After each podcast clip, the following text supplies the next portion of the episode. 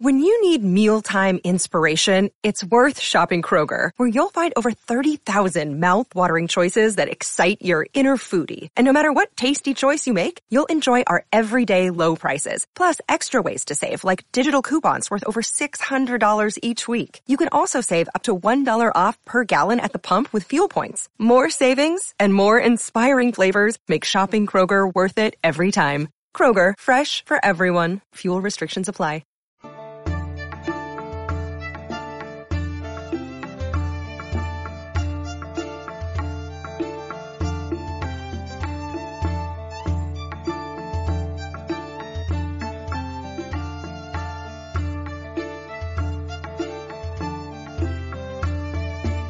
This is the Tudors Dynasty Podcast. And now, Rebecca Larson. From the Beauforts to Henry VII and Richard III, as well as the Pretenders, the history of England is strife with ups and downs. But the first Tudor king surely had his share of downs. Today, I invite author Nathan Amin to answer some of my burning questions. He'll explain what he believes happened to the princes in the tower, and finally answer whether or not Henry VII was a usurper and was he a miser. I'm Rebecca Larson, host of the Tudors Dynasty podcast and owner of TudorsDynasty.com. Telling the stories of those who lived centuries before us is what I enjoy doing most.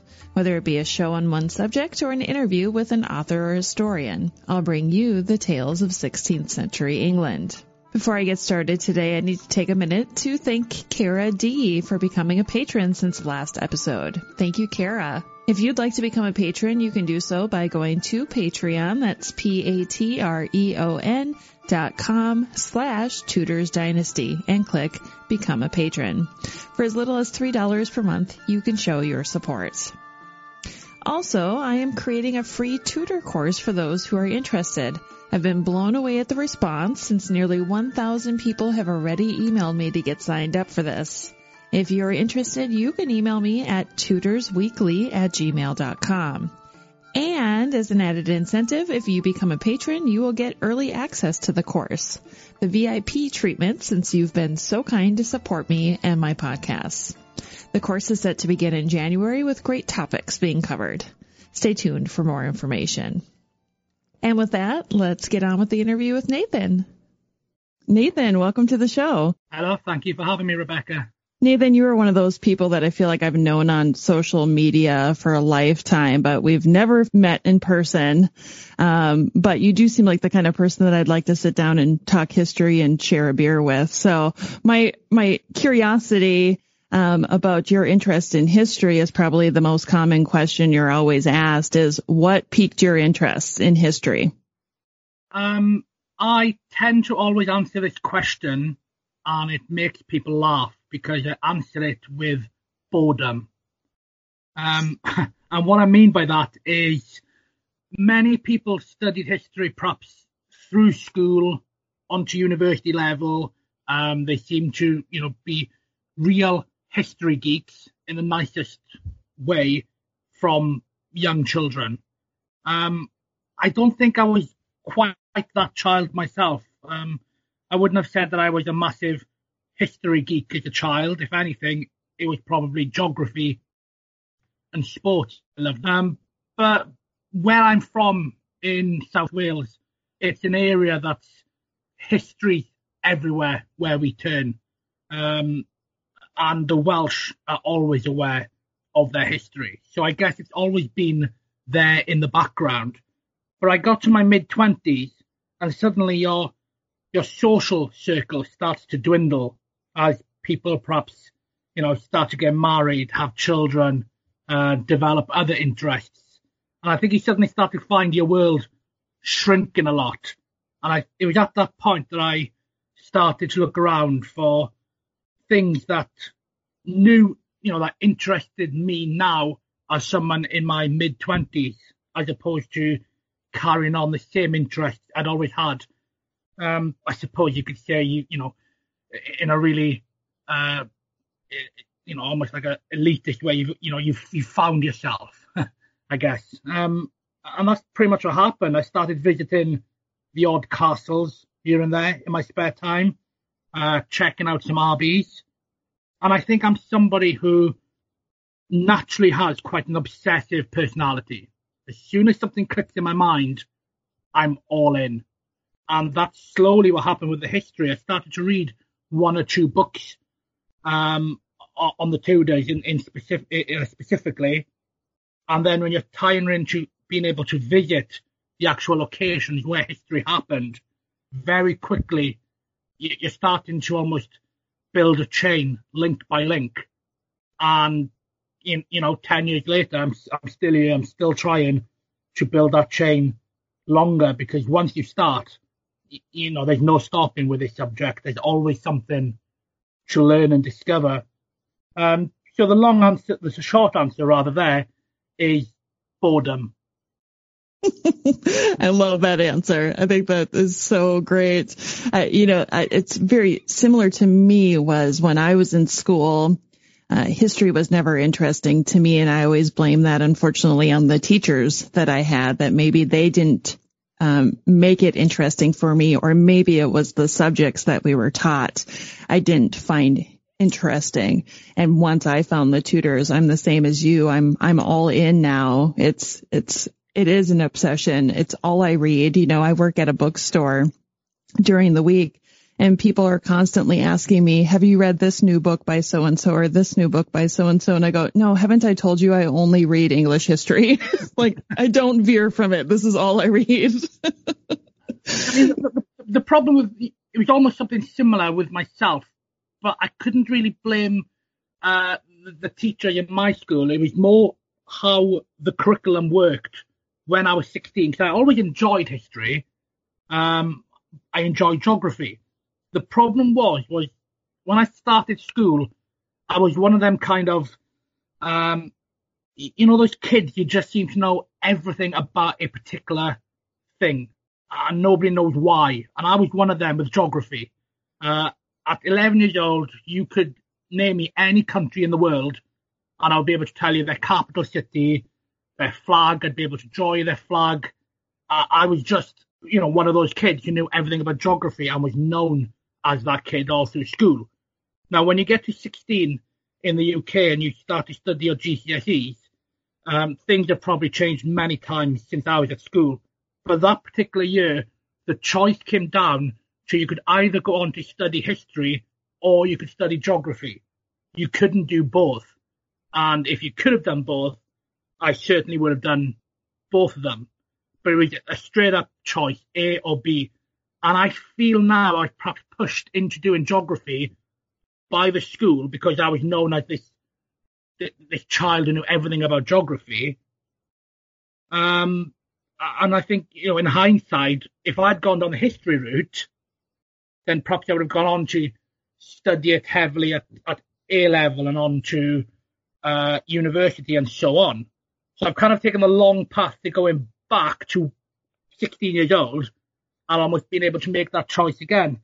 And it's a shame because I liked history in school. I had great teachers.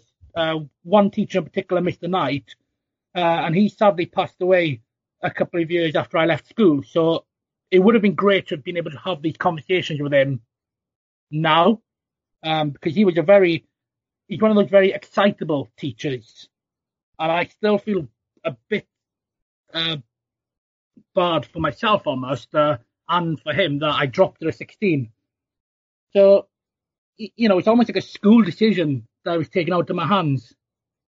And it's, yeah, that, that's one of my regrets, I think, when I look back to school. I wish they had let me take both of those subjects.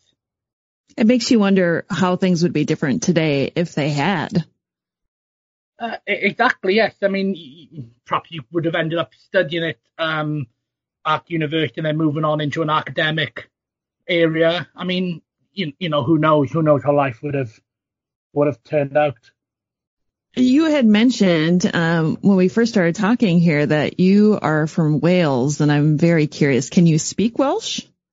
Uh, I can get by in Welsh. Um, Wales is a it's it's a fascinating one because people have this idea uh, outside of Wales that Welsh is a dead language, nobody speaks it, and what's the point of it?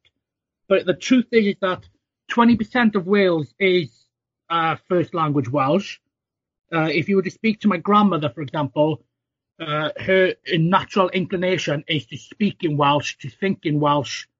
Uh, it, it's a living language for her every day. And where I grew up in South Wales, if you were to go into a shop in any of the local villages, they're gonna start speaking to you in Welsh automatically. You know, it's it's their language, no different to how English in England, you know, French in French in France and so on. So this idea that people um, no no no Welsh person can speak Welsh, which is often the the stereotype you get, is wrong. And with that said, regards to myself, where I grew up, you have to know some degree of Welsh to get by. I mean, it, it you will go into a shop and people will start to speak to you in Welsh first off. So you almost learn it through osmosis kind of ways. So if I went into a shop of my grandmother spoke to me in fluent Welsh, I would understand everything they're saying, but then respond in English. And the problem there is that a lot of the young, young, younger generations are in my in my age group, the let's say people between 25 and 45, we seem to have turned more towards speaking English in in a social situation so you almost lose the practice of using the Welsh. So even though you understand it fluently, speaking it, it you know, it's like exercise. You start to lose a little bit of the of the confidence and so on. Whereas the generation below us, I think there's a real heavy push now to get them to use Welsh outside of work, outside of school, and in a social circle, so they're more confident and more comfortable using it every day. So it's it's a weird one. I, I can understand fluent Welsh, but I would respond in English. So I'm not sure where that would fit in into the the first language, the second language kind of scenarios. Well, I would say it definitely um, must have helped you with your research on Henry Tudor. Uh, it, it does, yes. I mean, with regards to understanding the Welsh language, that's a little bit more complicated because medieval Welsh, just like medieval medieval English, is on a whole different level of modern comprehension. You have to be a student of medi- medieval Welsh in itself, rather than just being Welsh speaking. But it certainly does help with the mindset, at least, of being able to put yourself into that 15th century situation and try to understand what were the Welsh people of the day thinking? What was Henry thinking? Whereas too often it's just been brushed under the carpet or just ignored when it's being looked at from an English aspect or even an American aspect or, or anybody studying the subject not Welsh because you're not you haven't bought in, you haven't been brought up in the Welsh mindset of um, looking at the world around you. So the language aspect, possibly it hasn't helped me too much. Um, but certainly the mindset at least has, I think, or at least allowed me to give a fresh aspect to the study of Henry. Well, you said you were surrounded by all of these historic buildings and places in Wales. I'm curious, what was the first place in Wales that you visited that was attached to Henry? Um, it almost certainly would have been some something like Pembroke Castle and so on, like a child. Um, the, the, the, the difference was, of course, I wouldn't have known that it would have been attached to Henry. Um, it would have just been a local place we used to visit. Uh, there's a there's a seaside town in South Wales called called Tenby, and Tenby is quite well known uh, in the UK for its you know its beaches, and it's uh, little little shops uh, and so on, and it's quite a popular seaside resort in the summer. So we visited there multiple times every summer as a child, and that would have been heavily associated with Henry and Jasper Tudor. Uh, in fact, Tenby was where both the Tudor uh, uncle and nephew escaped from Wales in 1471 when they were being chased by the Yorkists. There's an argument that if they had not escaped from Tenby, they both would have been put to death um, at that time because they were rightly or wrongly, regarded as, you know, potential, or Henry was as a potential Lancastrian heir, and Edward IV was keen to mop up any rival claimants. And they escaped from Tenby in a small boat um, with, you know, barely any time to, to spare and escaped across to the sea. Now, every time I go to Tenby now, that is always the key thing I'm always aware of. Obviously, as a kid and as a teenager, I'm sure all I cared about was getting into the sea or getting onto the beach. Um, but it's those kind of things now that it's given me a new, a new respect and, and a new vantage point for my life when I go back home, because I'm learning new things about an area I'd always grown up on. So as a child, Tenby, for example, would have been this place we went to go um, to the sea with the family or down the beach. And then as you get a bit older, you go off Tenby a little bit. Uh, I think when I speak to all my friends, we all felt the same. That when you learn that you can go to the, uh, you know, to some of the Spanish places or some of the uh, Cypriot places or the Greek places, Tenby all of a sudden doesn't seem that attractive when you're 18, 19 years old. You think it's boring, it's bland, the kind of place that's um, full of grandparents or families. Now, all of my friends now say with their own young children, they think Tenby is one of the best places in the world. You know, they've almost rediscovered it as parents themselves. I am not a parent, but I have rediscovered my love for Tenby based on the history. Um, so I'm normally, if anyone's ever in Tenby in the summer and you're walking past someone staring up at a, at a medieval city wall, whilst everybody else is walking past me with their surfboards, that'll probably be me. that would be me too. I, I think um, to be surrounded by that much history would just be awe-inspiring. I always say when I finally get to travel to England that the first thing is I, I'm just going to run up to an ancient building and touch it and start crying because it's so amazing what you have all around you. You're so so fortunate.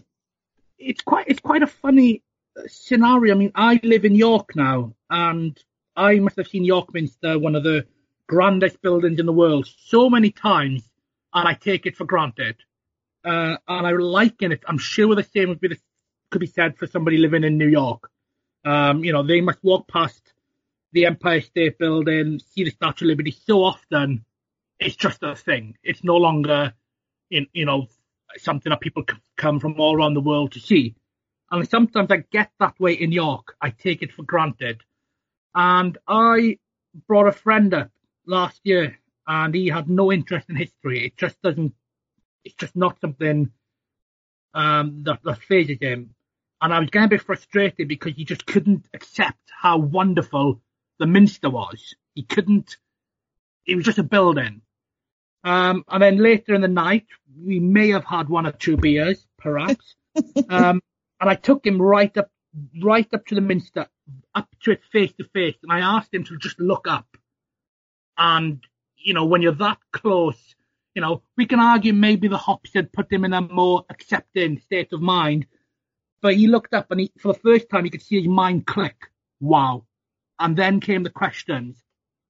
I don't understand how they built it. How did they build it? How did they conceive such a structure? And I could see it in his mind.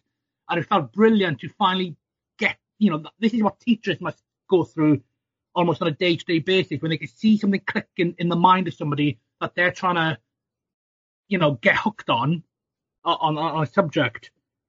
And it, it was brilliant. And before we knew it, out came his phone. He started taking pictures. He wanted pictures of me with it and him with it. And it, it was such a happy moment for me just to see somebody just, you know, their mind just click.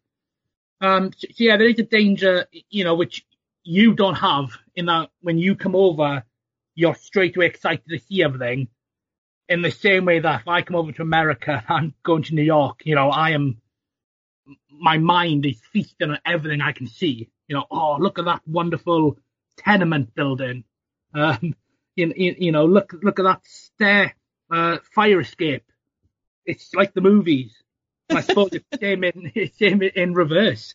Um, and sometimes, yeah, you do take it for granted, and then other times, again, I guess it's just frame of mind sometimes. Sometimes you're you're you're in that frame of mind, ready to see, ready to to um, take in everything that you're looking at.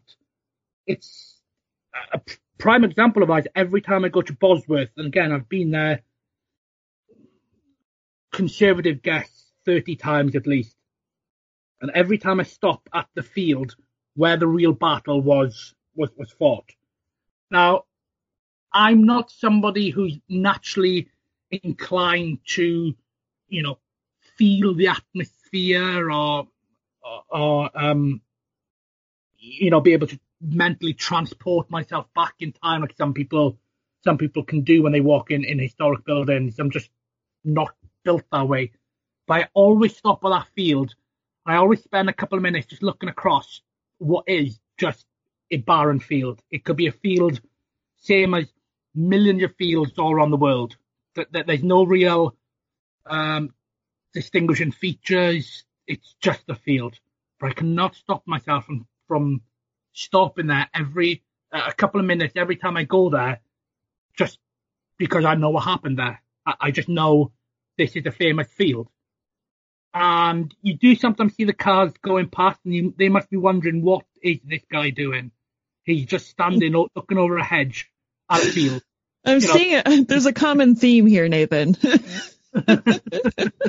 You standing and staring at things awkwardly, maybe. but but the, the, funny thing about this is that it's it's not.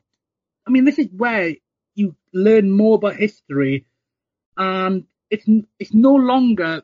You know, if I go to London, I'm not interested in Westminster Abbey. I'm not interested in St Paul's Cathedral. It could be some very very small uh, piece of brickwork up some side alleyway that people just don't know it's there because you start to, you know, once you've ticked off all of the big things on your list and you've seen them multiple times, you really start to scrape the barrel for the connections. And I think that's where I am at the moment, where I get more excited about these really small, tenuous links um, to the figures we're interested in than I would be over something, you know, significant. And that's where I take most joy in. I really like trying to find these small, small links. Um, I'm currently reading Nicola Tallis's book on Margaret Beaufort. And I consider myself someone who knows quite a lot of these small, tenuous, you know, windows or houses or, of the various Tudors. And I didn't realise that a couple of miles away from where my my uh, parents-in-law live in Cambridgeshire, there's actually a church that's got a little bit of stained glass that's supposedly said to be Margaret Beaufort. And I couldn't believe I didn't know this because how have I missed this when it's a couple of miles away from somewhere I go quite regularly. So I'm really excited to get back down there soon just to go see this little piece of stained glass. Um, and it's those kind of things now that are that are the exciting things for me. Yeah, I'm excited to read her book as well, but let's not forget you did write House of Beaufort. So you have a little bit of knowledge on this area and it's been a pretty good selling book for you as well, hasn't it? Uh, yes, done better than I, than I expected. Um, it's just about to go through another print run. Uh, so, so the, the print runs the publishers are putting through, it is, it's still selling out those print runs. So they keep on doing another one, which is always a good problem to have. Um, but that's amazing. And other than obviously you did a great job writing it, but what what do you think it is that is drawing people to that topic? Um, this might sound like a negative, but it's not meant to be. It's the market at the moment is very saturated with books. Um, when I first started coming into this period about 2010, so a decade ago, it was very difficult to find information. Um, the, the two Henry VII books I was able to get hold of at that point, uh, of three. One was written in 1997, one was written in 1985, and the other was written in 1971. Since that time, in the last 10 years, I think there's been at least six or seven books on Henry VII alone. Um, and that has spread elsewhere. Richard III, numerous books uh, Anne Boleyn numerous books, Elizabeth I, etc. And I think people, there's obviously a market out there, but you start, just as we as authors do, you start to spread out looking for more information about the people in these books. You know, I, I, I enjoy reading about Henry VII, but I can't keep on reading multiple books on him in a row. You need to start looking around. Uh, and that's pretty much, I think the reader is the same as the author here, in that they want to learn more about the background figures in all these books. Hence why we now have the Beauforts coming through, the Yorks coming through, uh, later on, the Seymours coming through, for example, with yourself. You know, people, you need to learn more about the figures around the central characters. You know, it puts everything into context. Nothing occurs in isolation. So you can't know Henry VII without knowing the Beauforts. You can't know Henry VIII without knowing Henry VII. Everything needs context. I think that's where the Beauforts have worked for me personally. That's where the Yorks are working for Matt Lewis. It's where you know the Seymours work for you, the Brandons work for um, Sarah Bryson, and so on. Yeah, it's you know one of the things that I think about um, with the Beauforts is is that's correct me if I'm wrong, but I think everybody should know this is the Beaufort line is where Henry VII gets the usurper title, isn't it? Uh, it is, yeah. Um, I did recently listen to your podcast with Matt Lewis, and this is where we are going to buck the trend. He's 100% correct in what he says about Henry Tudor. You know, one of the biggest usurpers in the history of, of, of England uh, and thereafter Britain. You know, he is the usurper. Um, and that is, you know, he, he took the throne by by power, by conquest. Uh, if you want to go down the line of who had more or less right, I think there is a good argument for more people than him at the time having this so-called right to the throne. But the reality is he won it by conquest and also history the Kings really are, you know, yes, there's, there's the whole idea of right and who's the rightful king, but they are just the most powerful men in that position at that particular time. Um, and right and claim helped people get their mind around that back then, but it still did always come down to who was more powerful, going back to William the Conqueror and before that. So yes, Henry Henry the Seventh definitely is a usurper, and he was able to usurp that throne by using, or at least people being aware of, his Beaufort background. So now that I know that you listened to the last podcast with Matthew Lewis, now I have to ask you the same question that I asked him was, you know, who was responsible for the princes in the tower? Did Richard kill him? Was Henry VII responsible? And we always have the, was it Margaret Beaufort? I'd love your take on it. Richard III. That's it. um, the, the, the, the problem with this is that it's an unanswerable question. And that's the first thing everybody needs to acknowledge coming to the subject. So when I say Richard III, and I'm claiming to be definitive, that's a wrong stance to take. Um, same as anyone who is adamant with Margaret Beaufort or Henry Tudor or whoever, they are not giving the subject the respect it deserves, um, or history the respect it deserves by not willing to at least acknowledge that we are not going to know. It's coming down to to a hunch based on everything you've read. And none of us are comprehensively read on the subject because there's so much part of this history that are either unknowable or have yet to be discovered. Um, chronicles yet to be discovered, or perhaps letters still in certain archives that have yet to be discovered. So, with that in mind, if I was pressed for an answer based on everything I've read, based on my ideas of the time. I would say Richard III was responsible, but I can't prove that any more than somebody can can disprove it. Um, it is just a hunch. I came across a quote couple of years ago from an eminent historian called G.M. Trevelyan. I think he was quite a really well-known historian in the early uh, 20th century. And he prefaced one of his biographies with the quote, history, in fact, is a matter of rough guessing from all the available facts. And I think that sums the Princes in the Tower up very, very well. It is and has to remain a matter of rough guessing based on what we know.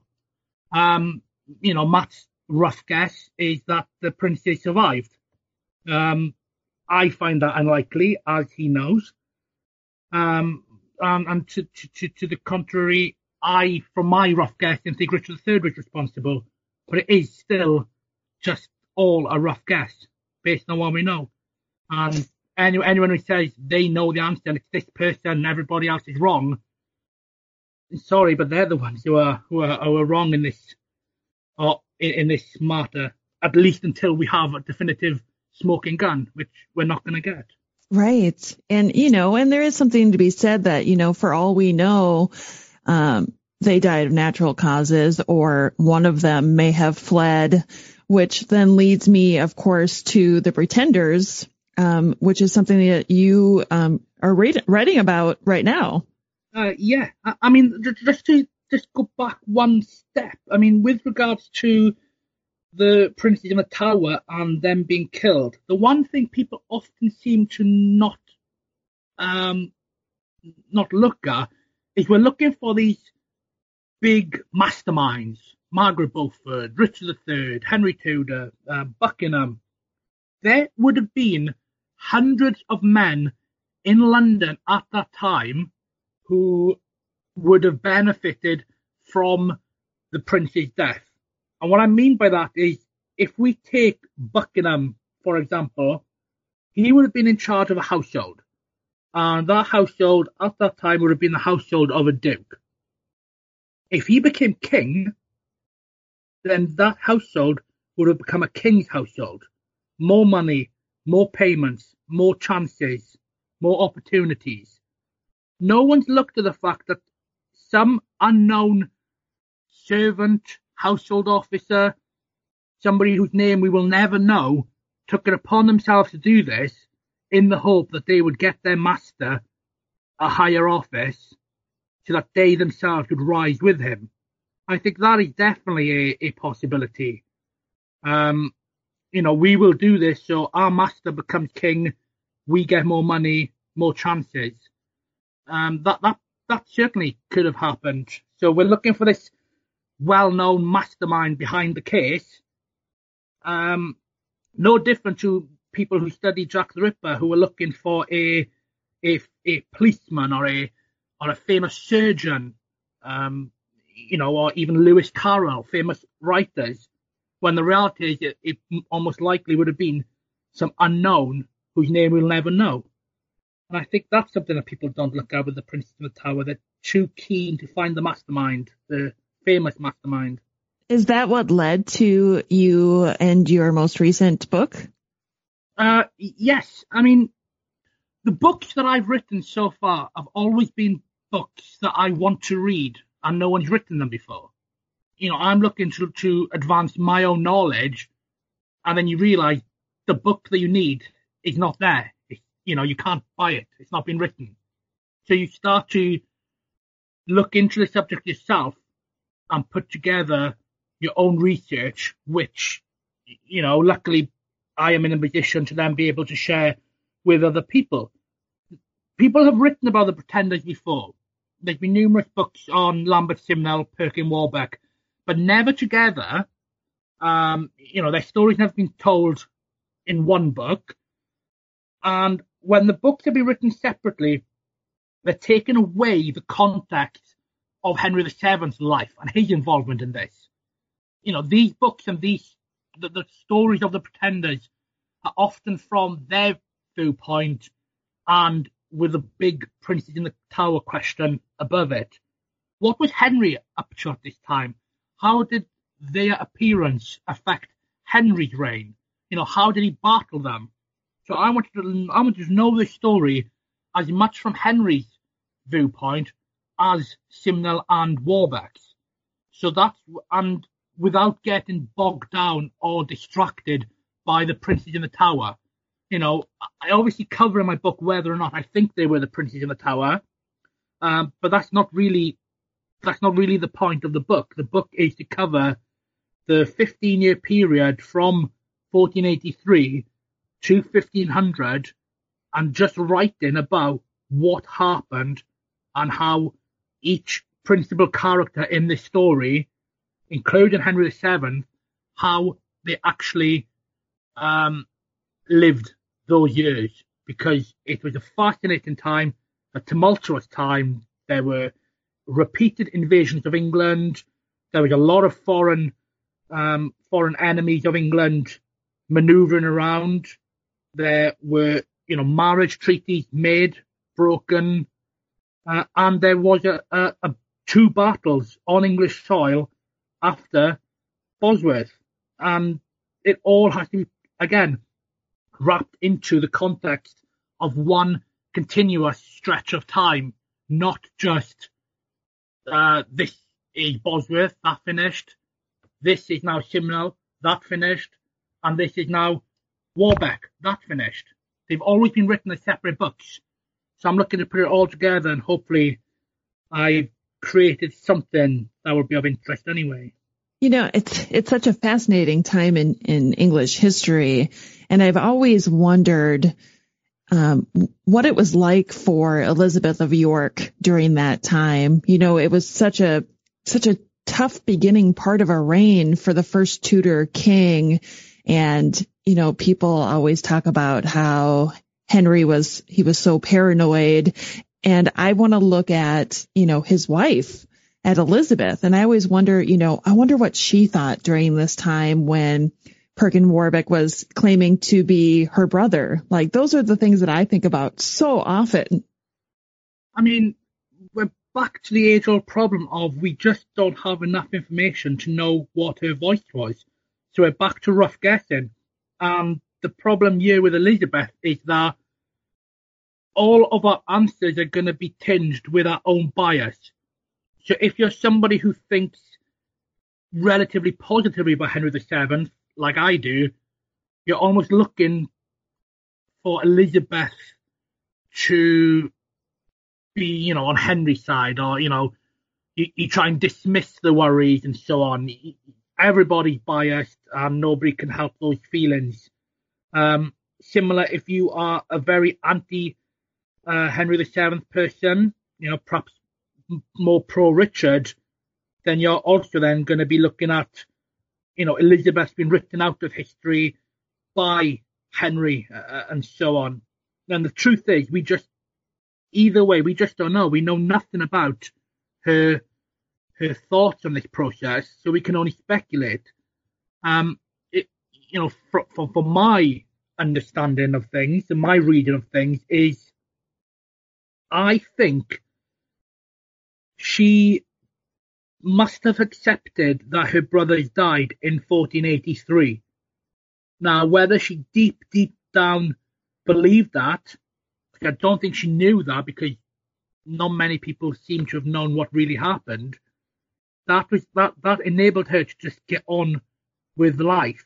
Yes, there's somebody claiming to be Perkin Warbeck, but Henry's agents and Henry's spies uh, certainly had convincing evidence that he was nothing other than a than a fraud. If she just bought into that, you know, she's been married by that point uh, for five or six years. She's got several children. You know, she is as Tudor by that point as any of them. Her entire future is wrapped up in Henry's survival for her children.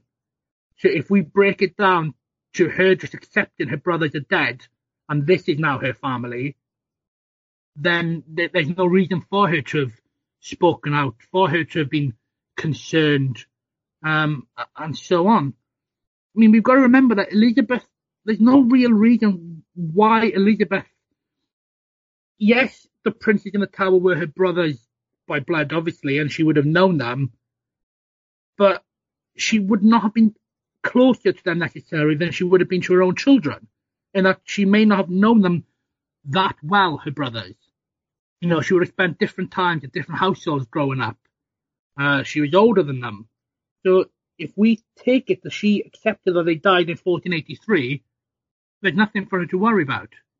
Um, and that's ultimately, I think, my reading of the entire situation. Uh, she, she, doesn't act out in any way. Um, we do have some letters of her that survive, so you know she's not completely voiceless.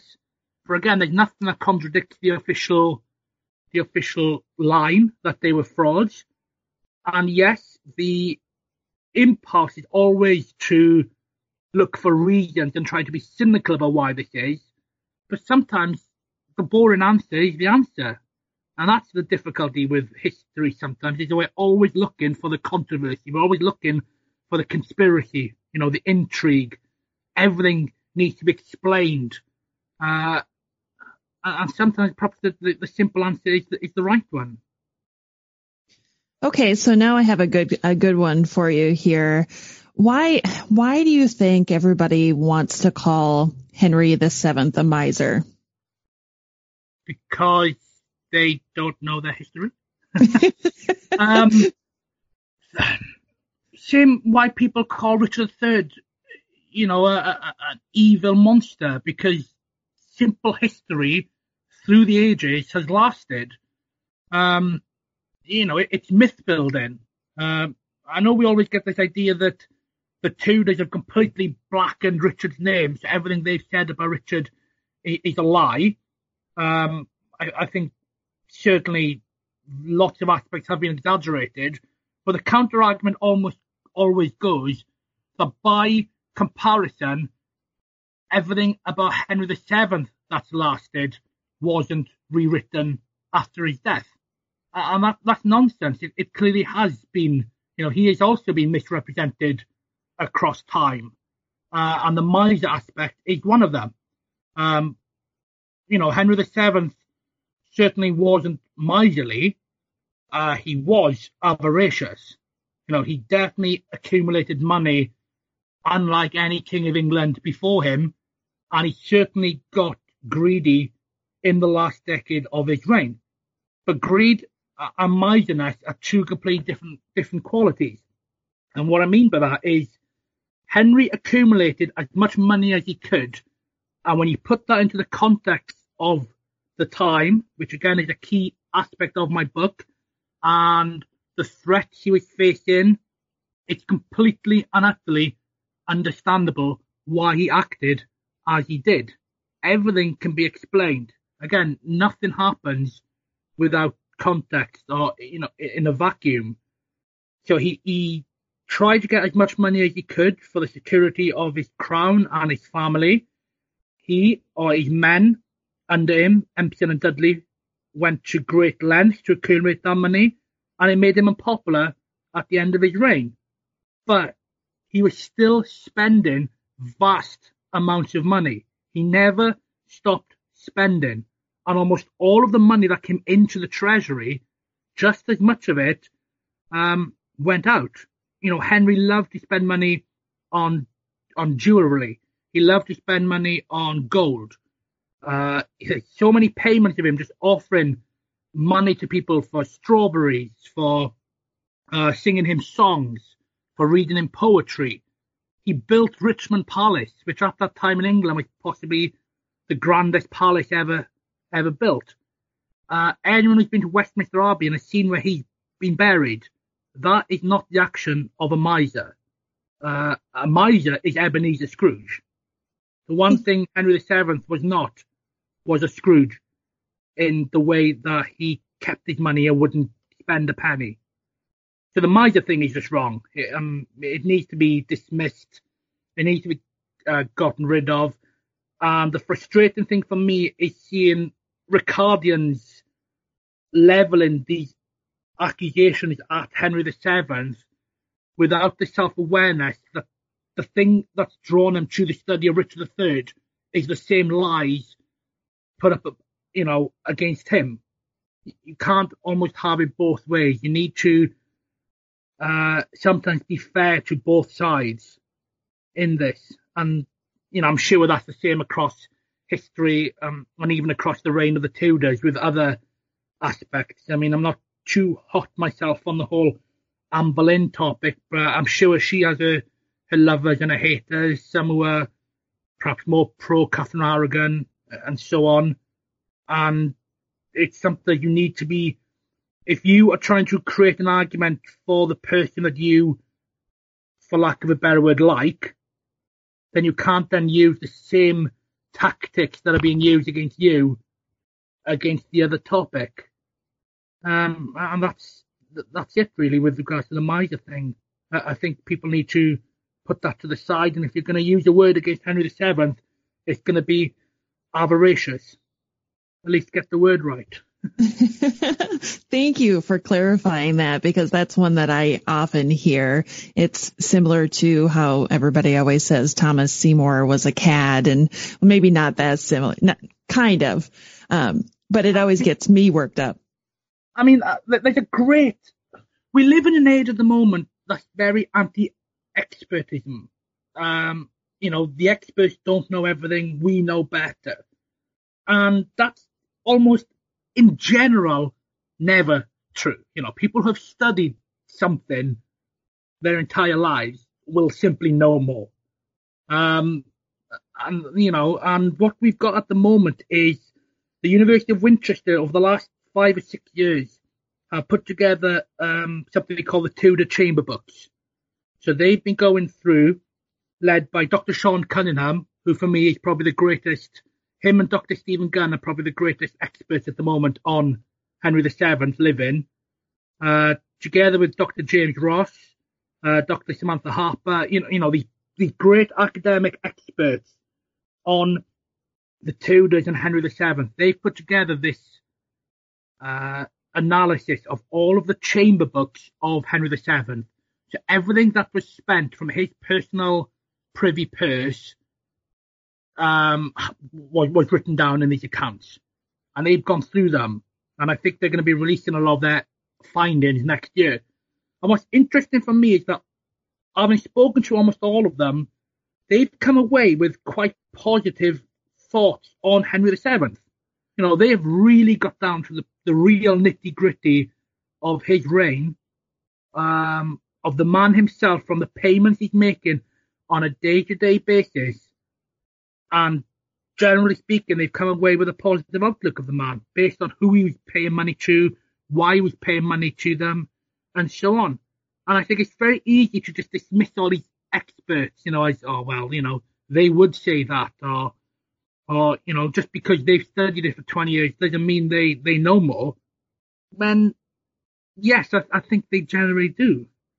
And I think it's important not to just dismiss the, the viewpoint sometimes of people who aren't just doing this as a side hobby, but are doing this as a profession day in, day out.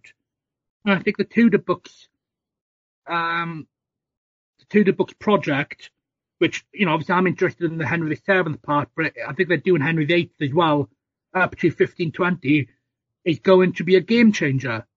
But only if people are willing to read that and be prepared to change their their the outlook on something, you know, to, to, truly educate themselves on a subject, which unfortunately some people are willing to do that, some people aren't. They're happy to live in their in their biased preconception of a topic. Mm-hmm. For example, calling Thomas Seymour a cad without studying the actual man, the history, and so on. I mean, you're going to know a lot more about him than I am, so I'm not going to sit there and make a, a, a judgment on somebody I just don't know that well. Right. Right. These Tudor books, man, I am looking forward to them because you can really tell a lot about a person by what they spend their money on.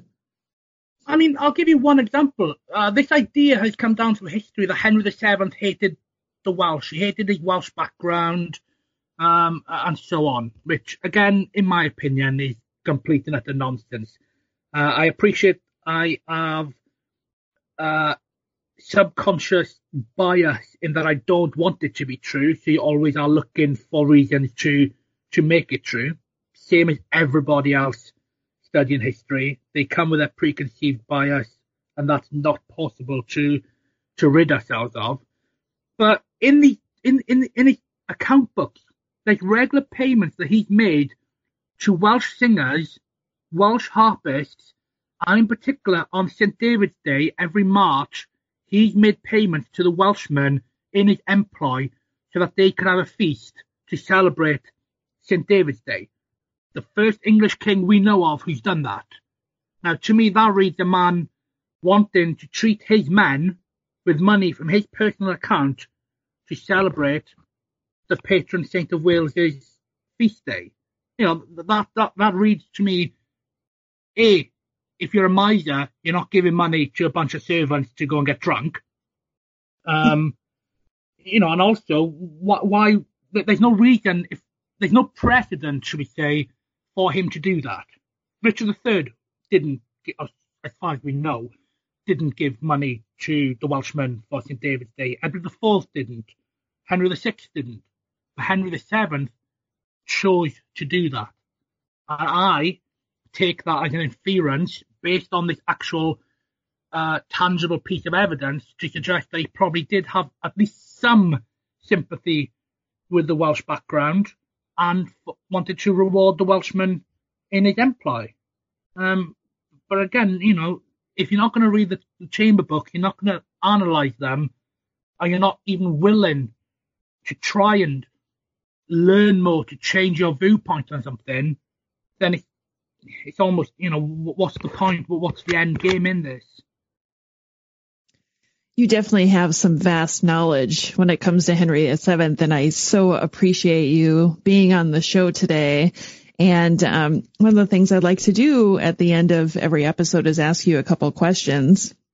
And the first one I want to ask you, Nathen, is what is one thing that the listeners might be surprised to know about you?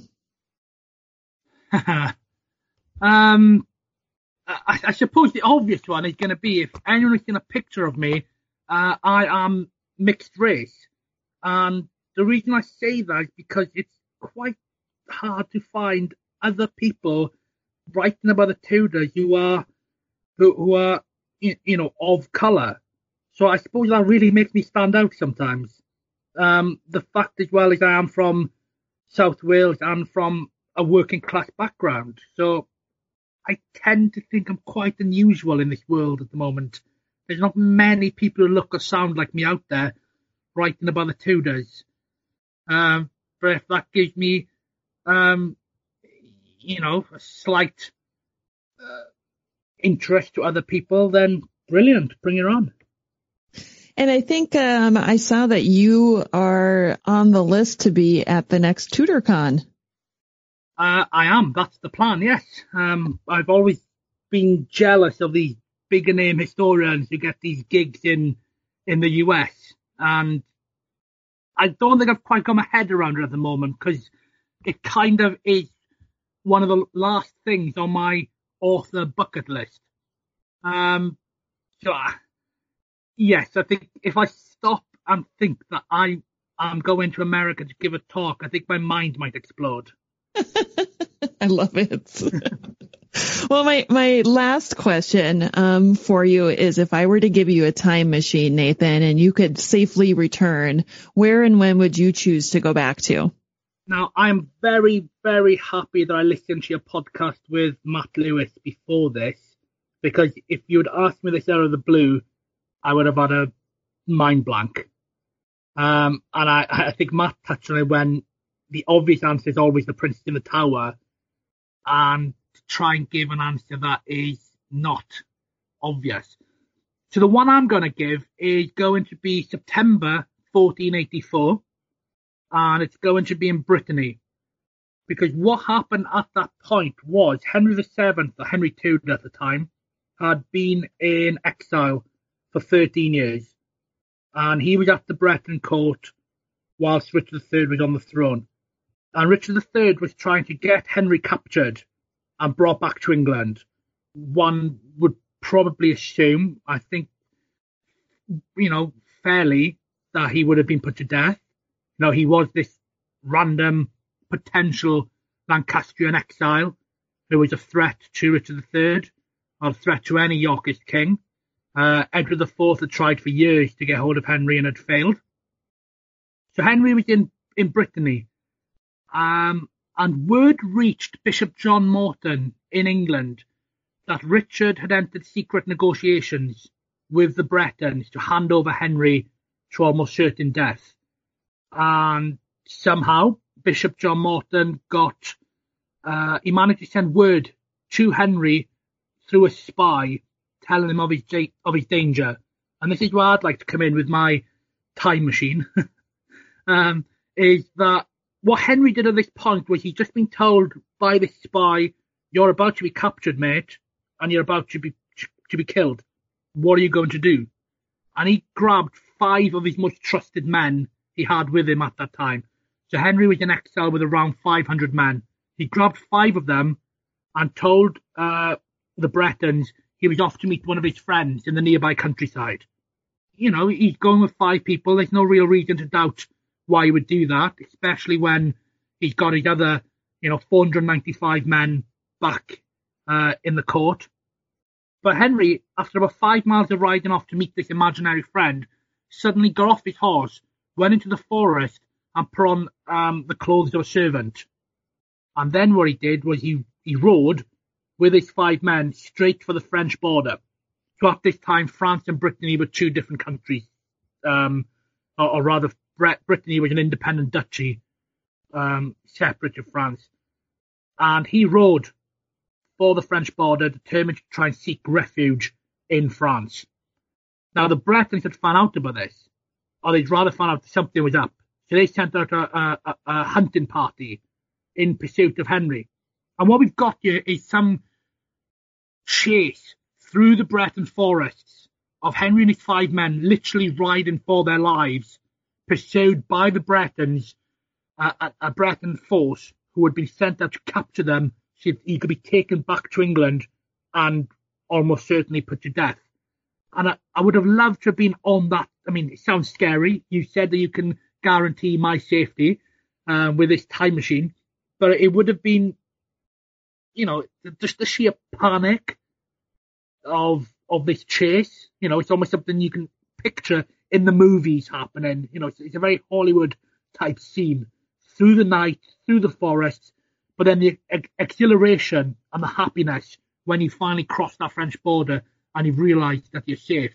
Um, because the, the chronicles tell us that Henry only made it across the French border with an hour to spare.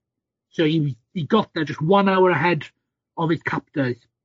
And according to Polydore Vergil, he was wondrous glad to have been in France. And once in France, as we know, ultimately, um, history was written when he finally got hold of an army and was able to invade successfully England. So it's basically that, that horse chase, that very Hollywood type chase through the woods, pursued by your enemies, riding literally for your life. Thank you for that unique answer. I think no one can ever answer that question. um, so your new book is going to be. Can you tell everybody what the title of it is and when um, they can expect to start pre-ordering? Yeah, the title, as things stand, uh, we never say never when it comes to publishing. But the title is Henry VII and the Tudor Pretenders, Warbeck, or rather Simnel, Warbeck, and Warwick. And it has been submitted now to the publisher as of two weeks ago. So it should be on bookshelves, uh, real or virtual, next year in the summer at some time. But don't worry, I will be very, I'll be promoting it quite a lot in the coming months. So you should see it pop up all over your social medias and once it comes out, I'll have to have you back on the show again. Yes, definitely. Yes. Um, yeah, I've talked for a couple of years about the Beauforts now, and I think it's time to uh, give some of the other principal characters some love. I think that's great. Nathen, where can everybody find you? What's your website, Facebook, Amazon, all that stuff? Uh, my website is nathenamin.com. Um, I always say I spelled my first name Nathen a little bit weird there's an E in it. So keep an eye on that. Uh, so nathenamin.com. And then I'm on Twitter at Nathen Amin. And on my Facebook, I am Nathen Amin Author, just in case anyone was a bit unsure about what it is I actually do. and don't forget, though, you also have the Henry Tudor Society. Uh, yes, I do. I run the Henry Tudor um, Society Facebook page. So if you are over there and you post anything, I will be the person who will pick that up. And of course, we want people to go out and buy all of your books. So not only did you have The House of Beaufort, what were the other titles that you have? Uh, I've written two guidebooks. So the first is Tudor Wales. So it's essentially a guide of 40 places in Wales that are connected in some way to the Tudor dynasty.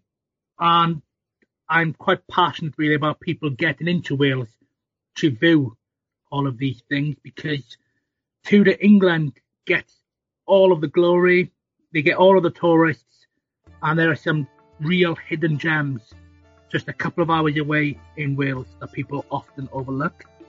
So definitely, if you are coming over from America or you live in England, do come into Wales and check out what we got. And the other book is titled York Pubs, and I will let you guess what that one's about. it will be the guide of where to drink all of the beer. In York. I love it. Nathen, thank you so much for being on the show today. No problem. Thank you very much. And that concludes this episode of the Tudors Dynasty podcast. Thank you so much for joining me today. You can find my show notes from this episode and how to become a patron at tudorsdynastypodcast.com. Don't want to miss an episode? Be sure to subscribe at Apple Podcasts, Patreon, or Podbean. Intro and outro music called Folk Round by Kevin McLeod MacLeod, Incompetech.com, Creative Commons license via filmmusic.io. Thanks for checking out the Tudors Dynasty podcast. Read more. Read more on the blog at tudorsdynasty.com. Follow Tudors Dynasty on Facebook, Twitter, and Instagram. Subscribe to Tudors Dynasty on iTunes. Thanks for listening.